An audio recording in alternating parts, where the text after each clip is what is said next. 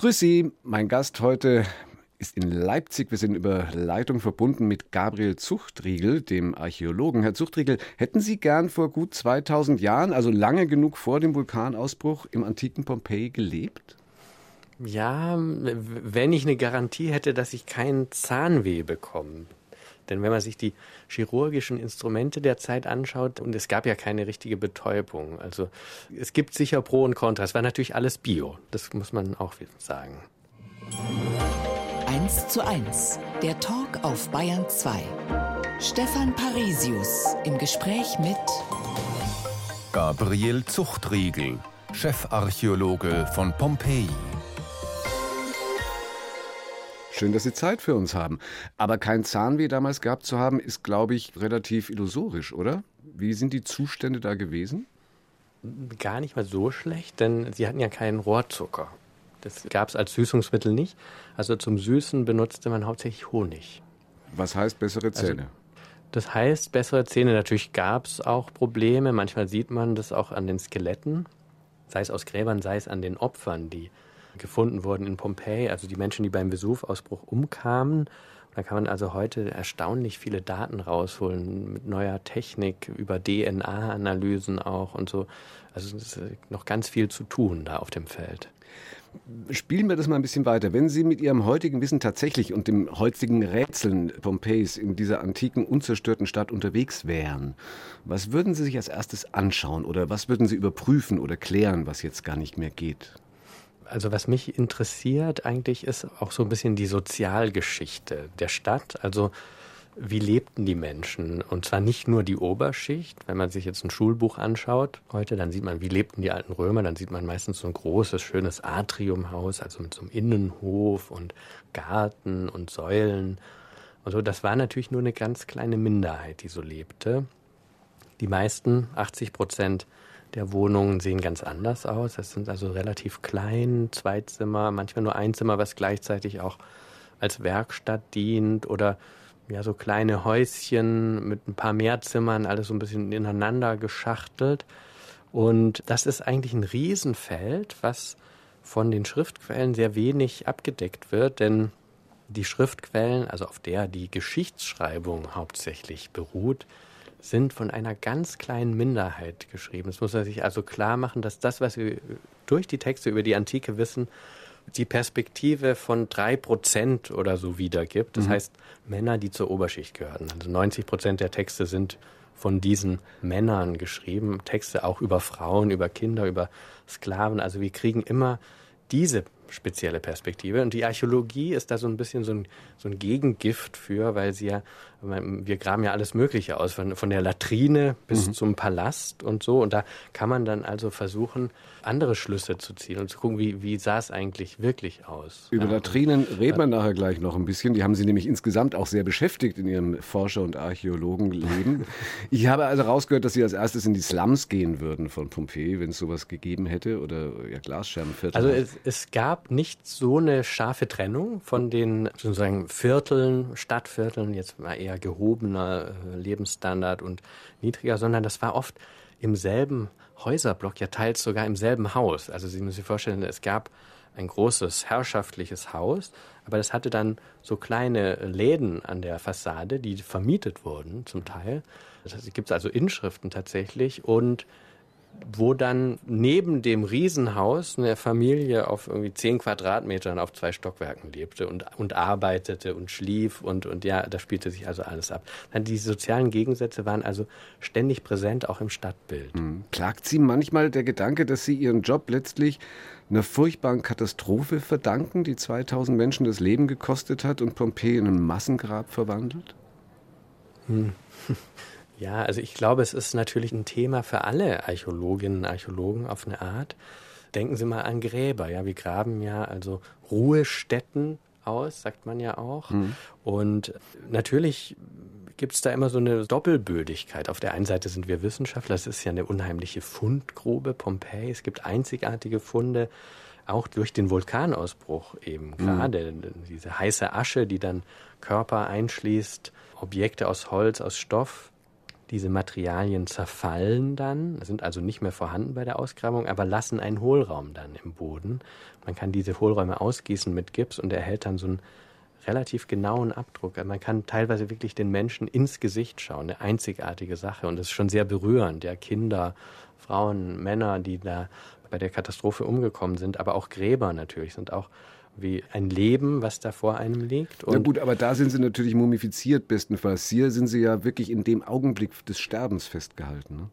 Was auch ein sehr intimer Augenblick natürlich ist. Also, ja. Und es ist nicht nur das, sondern ich finde auch in Pompeji und, und es sagen mehrere Leute, man hat manchmal das Gefühl, man tritt in so ein Haus ein und als ob es gerade erst verlassen wäre. Und man hat fast Scheu, da reinzugehen, wie, wie wenn man in eine fremde Wohnung kommt. Mhm. Ja.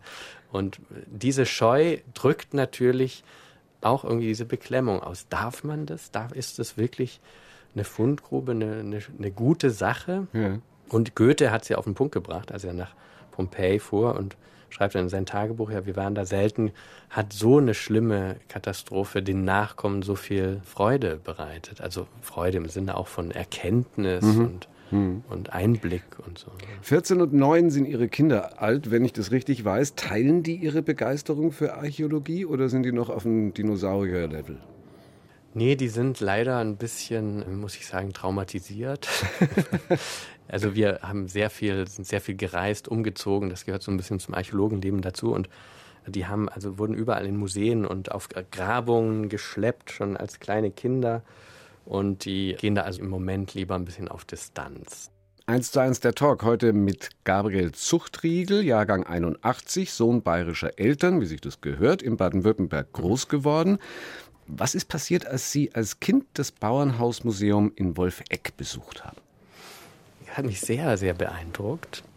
Und zwar, weil in diesen Häusern, das sind ja Häuser aus verschiedenen Epochen und auch aus verschiedenen Gegenden, die da wieder aufgebaut wurden. Und hat mich sehr beeindruckt, wie in einem Gebäude, wie da, da steckt irgendwas drin. Es ist also nicht nur das Gebäude, sondern da steckt auch eine Welt irgendwie drin, eine Weltsicht, eine Art, natürlich die Familie, die, die Landwirtschaft zu organisieren, den sozialen Raum auch, wo ist man zusammen, ne? wo ist die Küche, wie ist das alles äh, geheizt und auch ge ausgeschmückt und so.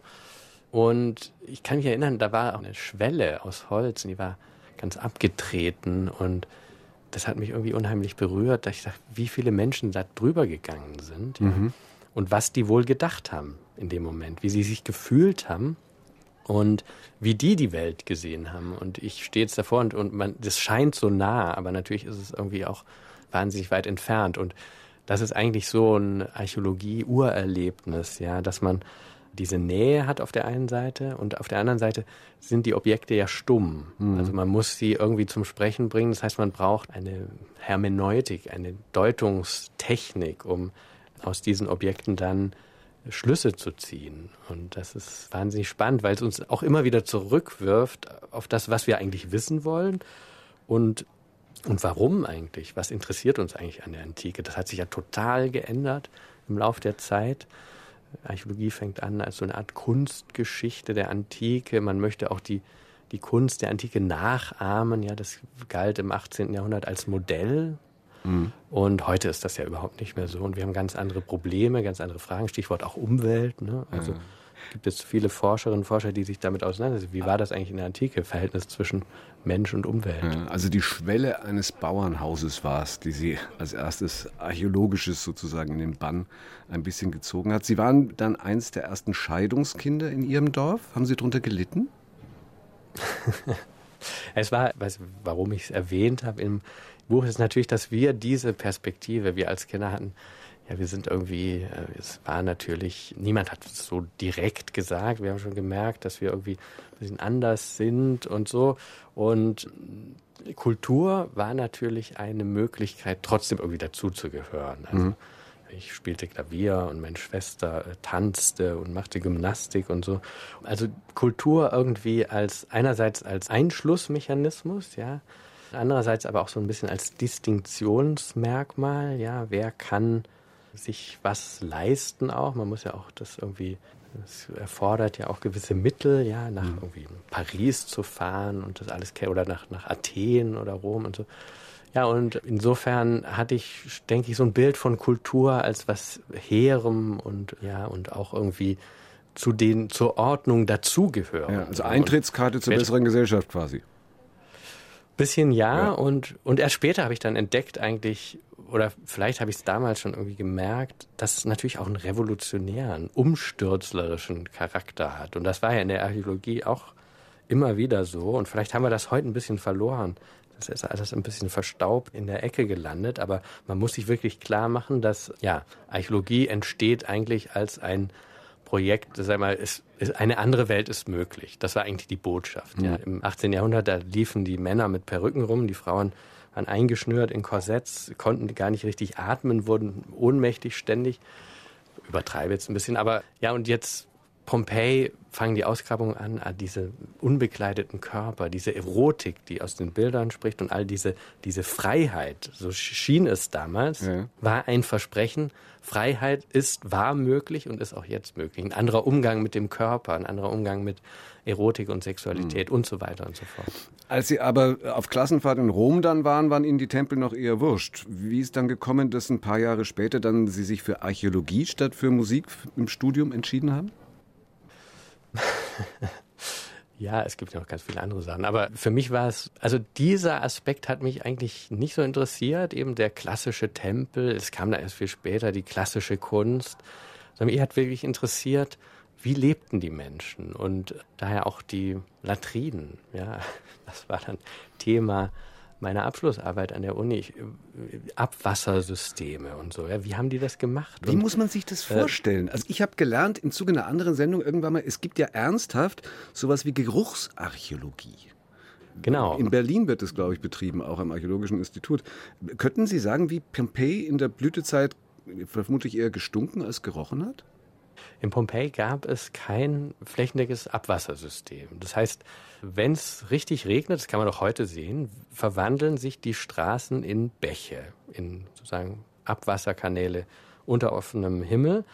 Und deswegen auch diese berühmten Steine, diese Zebrastreifenartigen Steine, die dienten eben zum Überqueren der Straße, die dann unter Wasser stand, aber eben auch allerlei Unrat wurde da weggeschwemmt. Mhm. Von Menschen, Tieren, Müll, der auf, die auf der Straße landete und so Rohre, Abflussrohre, die einfach auf der Straße enden.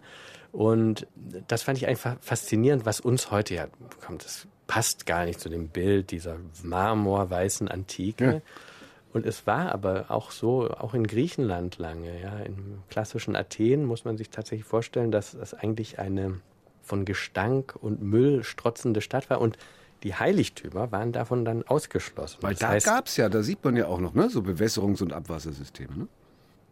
Ja, das kommt dann später, aber mhm. vor allem gab es eben strikte Regeln, was man im Heiligtum machen darf und was nicht. Mhm. Und es wurde auch viel geräuchert. Ja, das denkt man oft heute ist das scheint es gar nicht so wichtig zu sein. Auch in Pompeji, also dieses Räuchern, was oft mit Ritualen vor dem, zum Beispiel vor dem Hausaltar zu tun hat, das schafft natürlich auch so ein Geruchsambiente, was aus diesem allgemeinen Gemenge diesen Raum, diesen Moment etwas heraushebt. Und das geht natürlich oft verloren. Wir sind sehr visuell orientiert mhm. äh, in unserer Kultur, gucken oft so auf die Formen und Architektur und Bilder, aber auch Gerüche spielt eine ganz wichtige Rolle, auch in der Religion und im täglichen Leben natürlich. Ich weiß jetzt nicht, ob ich mir die Mischung aus Räucherwerk und Kloake so wirklich vorstellen will, ehrlich gesagt. Ja, Sie müssen sich das als Übergang vorstellen. Ja. Als Inseln in diesem. Also die Räucherinseln im Kloakegestank. Genau, genau, ja. Und das es war dann natürlich wie so ein kleiner Lichtschimmer in diesem Umfeld. Ja, ein Grund, in die Kirche zu gehen oder in den Tempel. Man hätte man heute mit Weihrauch immer noch, aber draußen stinkt es nicht mehr so. Zu Gast bei Stefan Parisius. Gabriel Zuchtriegel. Von Pestum nach Pompeji. Aber erstmal kam nach dem Studium ein zweijähriges archäologisches Reisestipendium mit Frau und dreijährigem Kind nach Süditalien. Wie ist Ihnen und wann und wodurch klar geworden, dass das am Ende kein Abschied für zwei Jahre, sondern für immer war? Ja, nach und nach. Es gab eigentlich gar nicht so einen Moment. Wir sind damals so ein Humboldt-Stipendium für Grabungen, in Süditalien und sind los, haben alles in Berlin gelassen, unsere ganze Habe und haben da so eine möblierte Wohnung gemietet und irgendwann hat, hat sich eins nach dem, aus dem anderen ergeben. Ja, und das war 2012, jetzt sind wir immer noch hier. Und ich bin mittlerweile auch italienischer Staatsbürger sogar. Mhm. Sie schreiben ähm, von dem Gefühl, Sie schreiben von dem Gefühl, in Italien irgendwie besser reinzupassen. In Ihrem Buch vom Zauber des Untergangs. Was haben Sie da gefunden, das es in Deutschland nicht gab? Schwierig zu sagen, aber sicherlich auch sehr subjektiv. Aber für mich war es immer so, Italien ist natürlich eine Entdeckung archäologisch. Es ist außer Pompeji, es gibt ja ganz, ganz viel und unheimlich äh, spannend für die Archäologie. Aber für mich war es immer auch eine persönliche Entdeckung durch die Sprache, durch die Kultur, nochmal eine andere Seite auch von mir selbst kennenzulernen. Und ich fühle mich da sehr wohl, muss ich sagen, auch mit den Menschen, mit der Kultur und finde es fantastisch, dass wir heute die Möglichkeit haben, auch in Europa uns so zu bewegen und dass ich heute dort arbeiten und leben kann, mhm. finde ich einfach ein wunderbares Geschenk des Lebens. Das zweite Kind ist ja dann auch in Italien geboren, wenn ich das richtig weiß. Ist Ihre Frau auch mhm. Archäologin? Weil die haben Sie im Studium ja dann offensichtlich schon kennengelernt. Genau, ja. Und später hat sie dann anderes gemacht. Und aber so, wir haben uns auch in Italien kennengelernt. Ach, in Italien? Obwohl sie aus, aus Deutschland ist, ja. Aha. Gut, dann kam es plötzlich 2015, dass auch Ausländer in Italien Spitzenposten im Kulturbetrieb einnehmen konnten. Ein Novum, war das damals eine Art Notwehr, weil da in den Museen doch vieles äh, eher runtergekommen war und im Argen? Naja, Notwehr, es war einfach ein neuer Ansatz und es, ich denke, es hat total gut funktioniert, wenn man es jetzt heute im Rückblick anschaut. Also diese Reform des Museumswesens damals hat wunderbare Ergebnisse gezeitigt. Ich habe mich damals wirklich beworben am letzten Tag der Frist. Man musste da was hochladen, seinen Lebenslauf und so Bewerbung schreiben. In Pompeji am für letzten Pestum, Tag. Ah, für Pestum auch am letzten Tag. Für Pestum am, am letzten Tag, weil ich dachte, das war für mich einfach nur so, probieren kostet nichts. Hm. Ja. Und ich hatte ihm von Freunden gesagt, ja, guck mal, der kann, können sich auch auslernen. Ich habe gelacht, habe gesagt, ich bin noch viel zu jung und mich kennt doch hier keiner und so.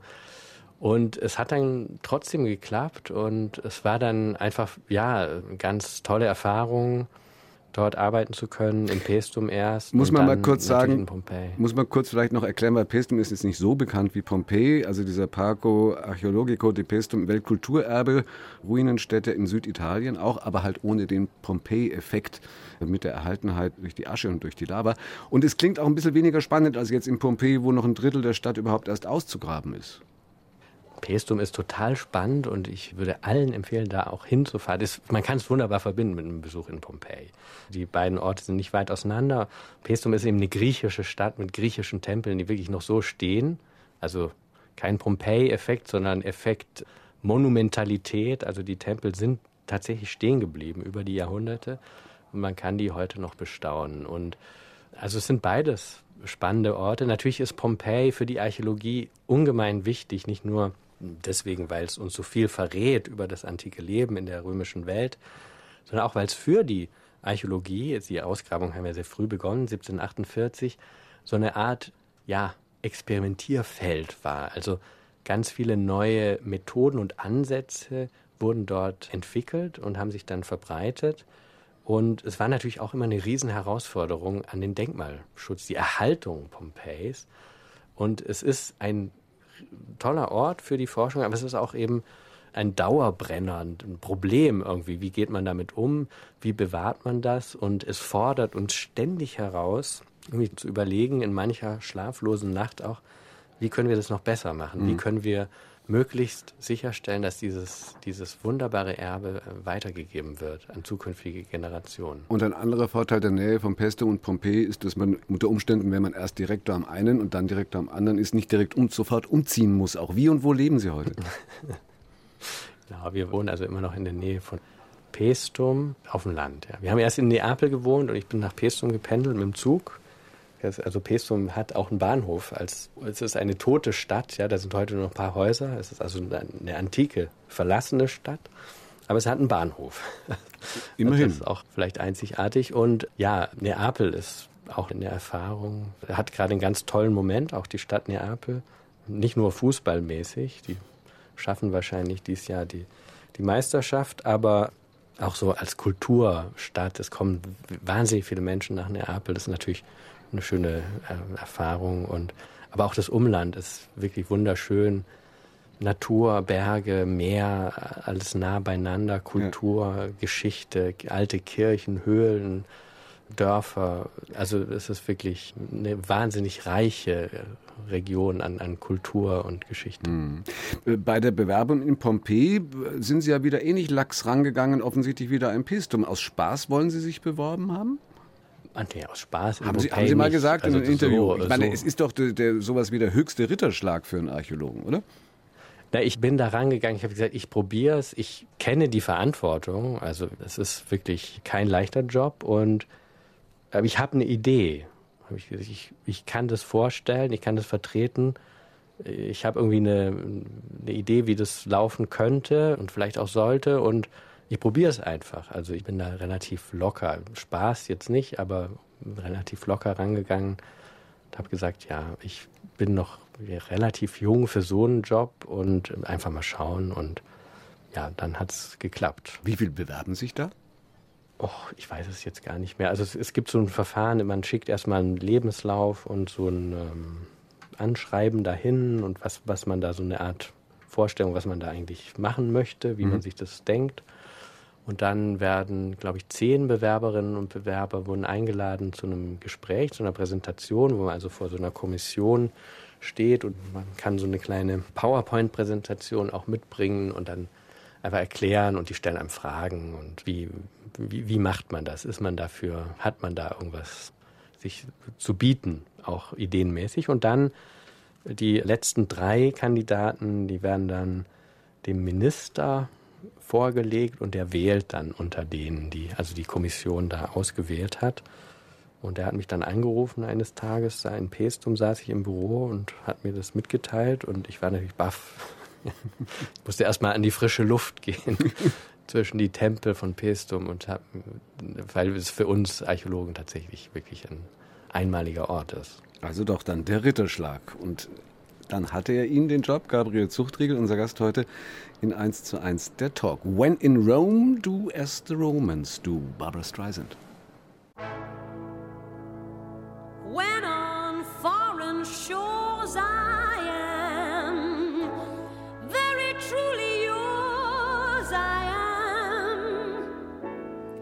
if inclined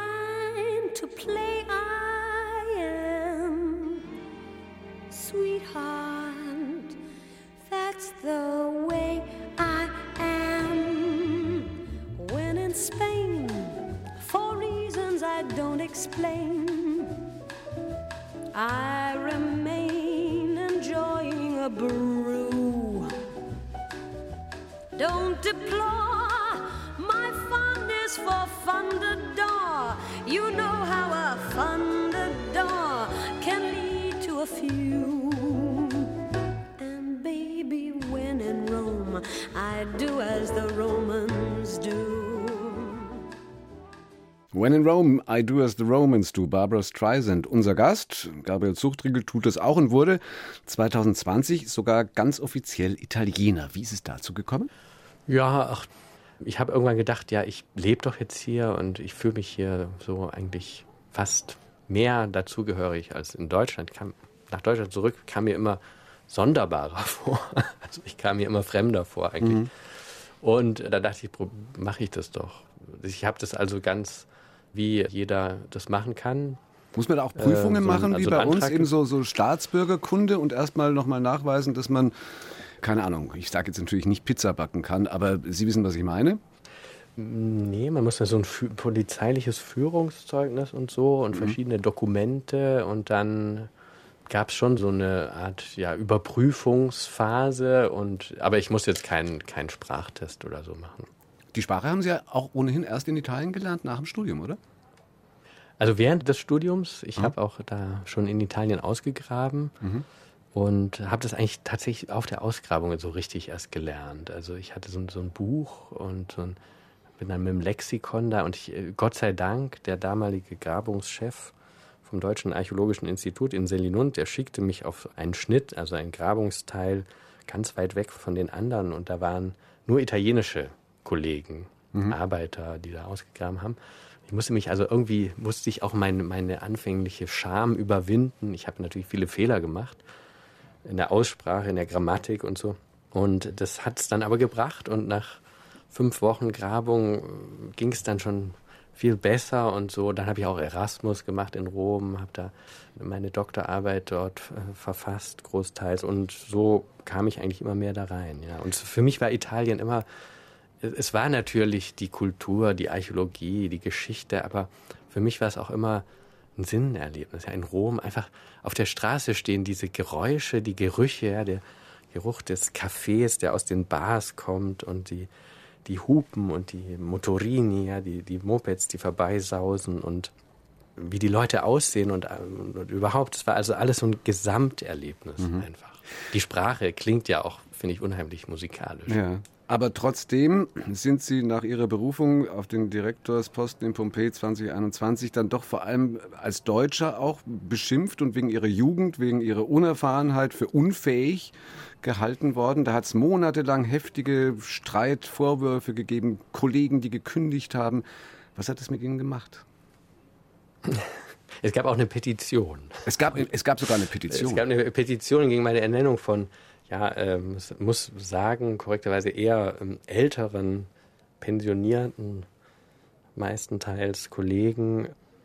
Ja, ich glaube, es war gar nicht so sehr die Sache jetzt äh, Deutscher, Italiener, sondern es war eigentlich das Aufeinanderprallen von ganz verschiedenen Ansätzen. Und ich bin jetzt gar nicht der Einzige, der einen neuen Ansatz da bringt. Also auch mein, mein Vorgänger im Amt, Massimo Sana, dem ich auch viel zusammengearbeitet habe, schon in früheren Jahren, hat eigentlich auch sehr viel, ganz viel Neues da gemacht und war in vielen auch Vorreiter und also ich, ich sehe da so eine größere Bewegung, zu hm. der ich mich durchaus zählen würde auch.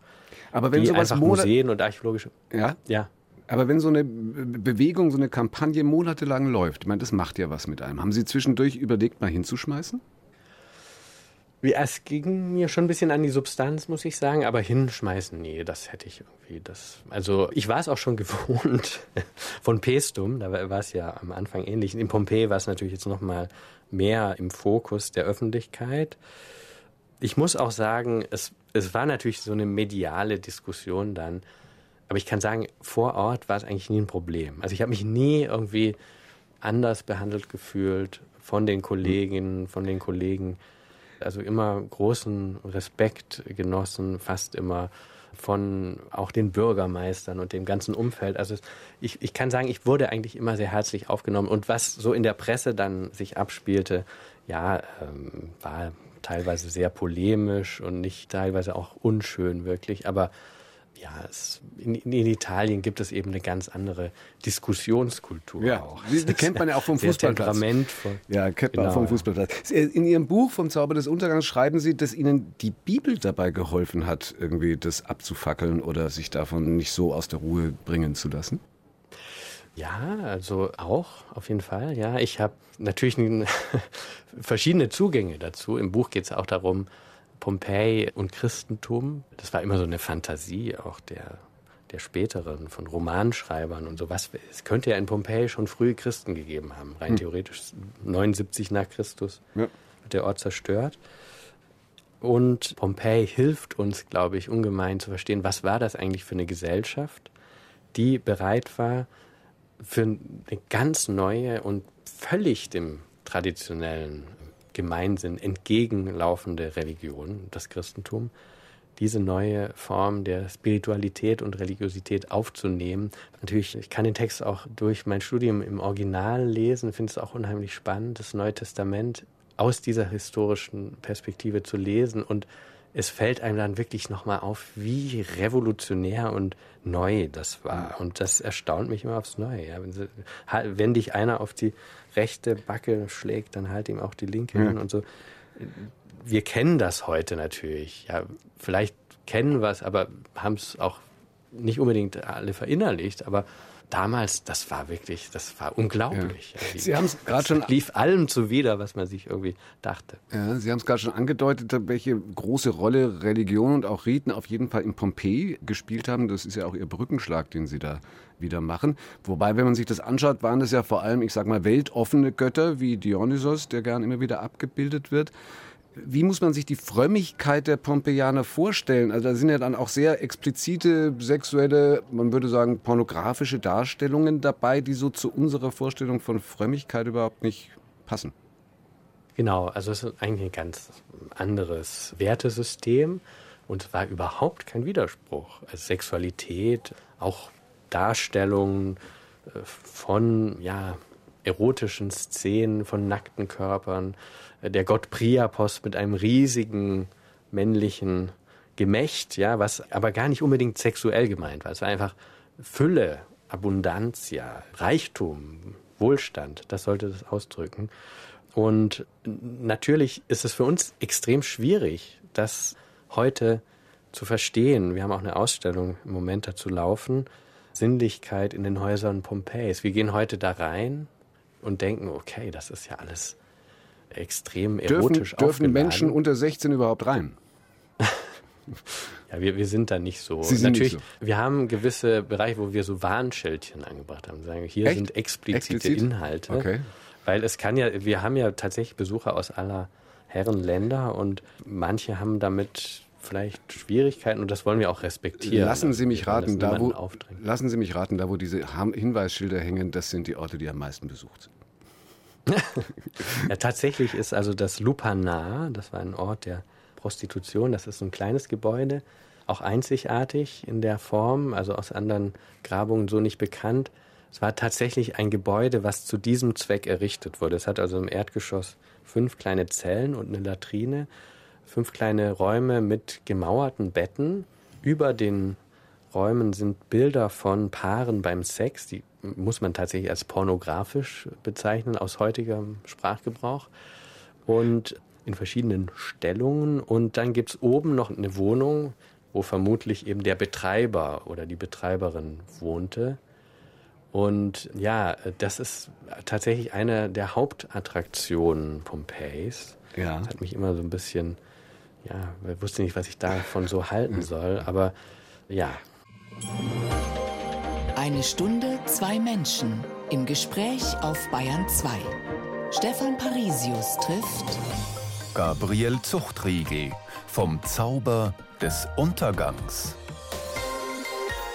So heißt sein Buch. Untertitel Was Pompeji über uns erzählt. Wieso eigentlich über uns?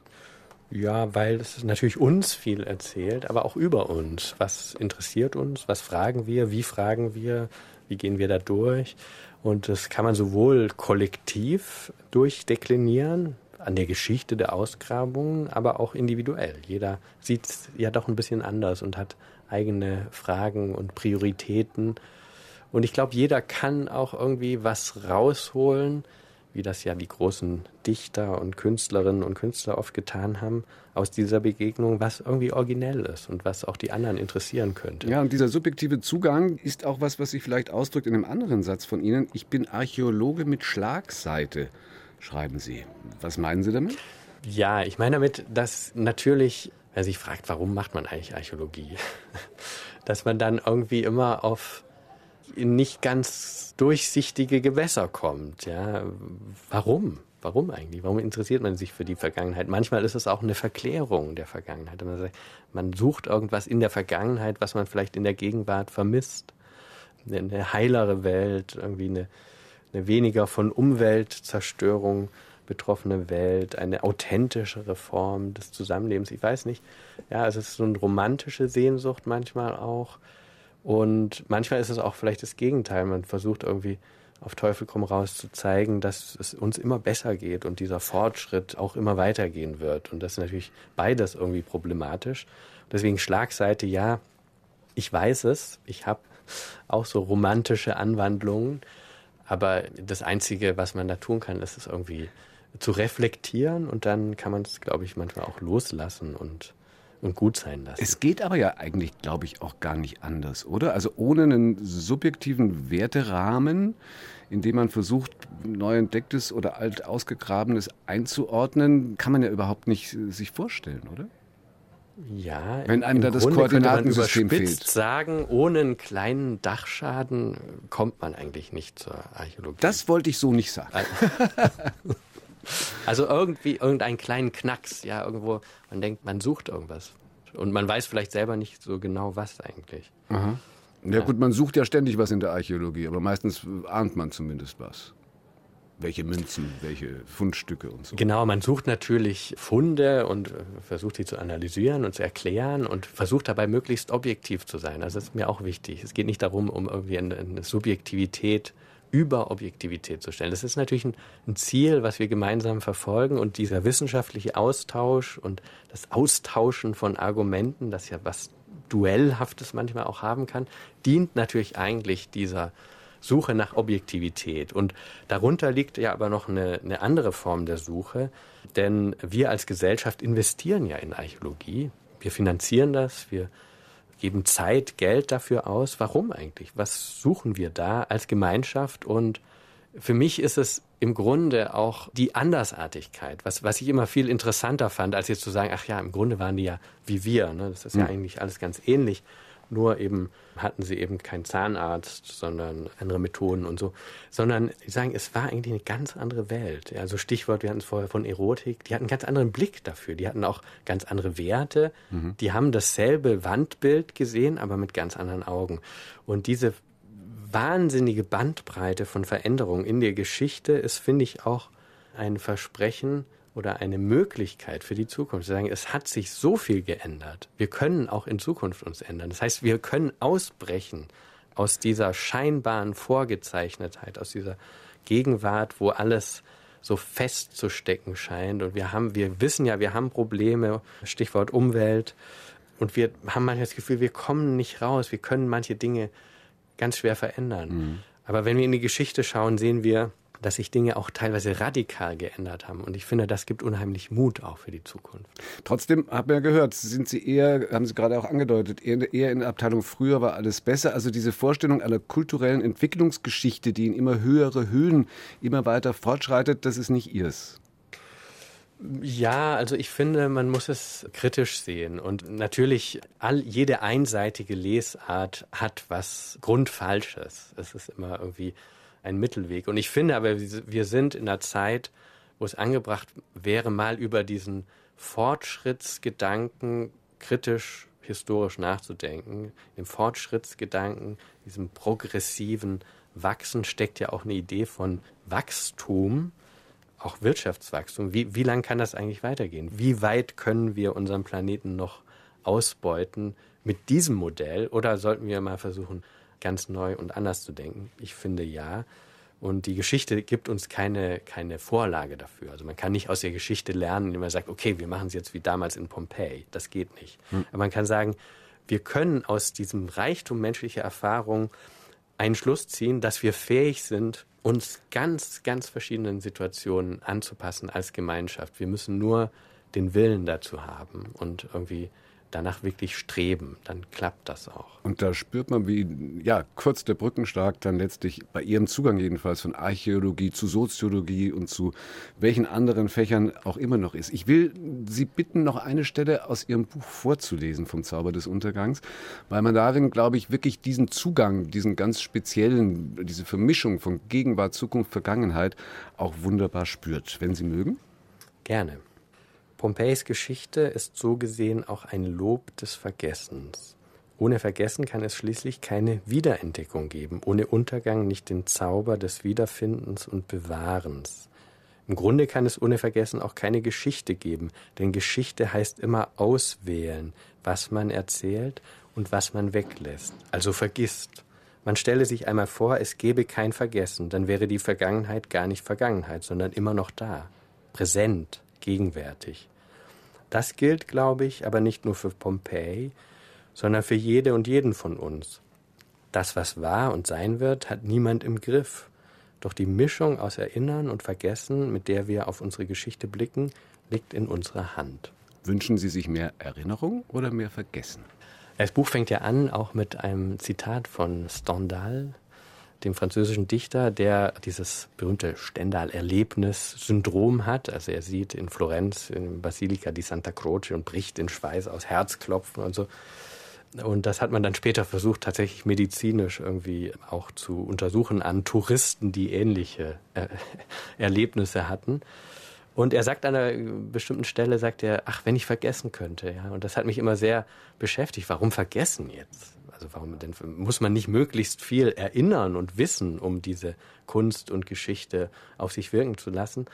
Und auf eine Art ja, auf eine Art auch nicht. Denn oft ist, so das Vorgegebene, was wir so aufnehmen, ist manchmal auch ein Hindernis, ja, um, um sich wirklich damit zu beschäftigen. Und manchmal ist es ganz wichtig, einfach ganz neu auf die Dinge zu gucken, wie ein Kind, was noch gar nichts weiß davon und sich davon einfach beeindrucken zu lassen, zu staunen, auch mal zu staunen.